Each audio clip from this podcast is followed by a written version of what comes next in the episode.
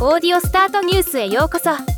この番組はロボットスタートによる音声広告やポッドキャストなど音声業界の最新情報をお伝えする番組です。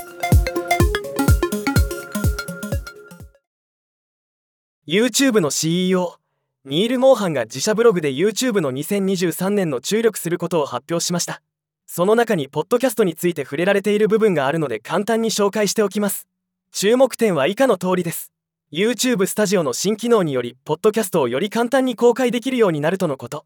ずっと噂されていた通りの内容であるんですが公式に発表されたのは朗報ですね。また音声中心のポッドキャストと動画中心のポッドキャストの両方を YouTube ミュージックで配信開始するとのこと。YouTube ミュージックリスナーにポッドキャストを届けられるというのはありがたいです。いつもの通り米国からということですが日本でも順次展開されることでしょう。年内には RSS インテグレーションが予定されているとのこと。これは既存のポッドキャスターにとってとてもありがたいことですね。もちろんオーディオスタートのアドネットワークに参加いただいたポッドキャストについても YouTube への自動配信については対応していきたいと思っています。また動きがあり次第お伝えしていきます。ではまた。今回のニュースは以上です。もっと詳しい情報を知りたい場合オーディオスタートニュースで検索してみてください。